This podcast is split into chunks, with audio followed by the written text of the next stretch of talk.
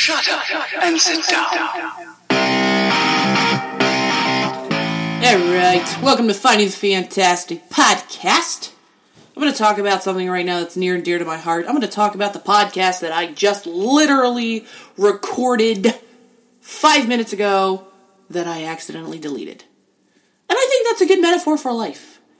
You work hard, you put time and effort into something, and sometimes in life, it just gets deleted. Gone. Out the door. No more. See ya. Golly day. I don't even know what I was doing. My fingers have a mind of their own. Sometimes, you know, it's like you, you say your mouth has a mind of their own, my fingers have a mind of their own. I had some good stuff on that. I think it was one of my best podcasts. It was probably the best podcast I've done. Next thing you know, bloop, delete, gone. And I did the, oh, no. No, Donna, no. Gone, deleted. That's okay. I'm, I'm not, uh, you know, I'm not too upset. I flipped, I flipped the computer table. Um, then I regained my my composure, and I said, I'm just gonna talk about how I deleted the podcast on my next podcast. So uh, there you have it. You know, metaphor for life.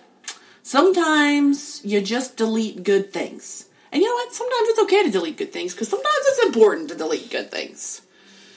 But uh, it's all about finding the fantastic in it. So uh, there you have it. Have a great day, night, evening, whatever it is. I hope you don't delete anything. Or if you do, it's for good reasons.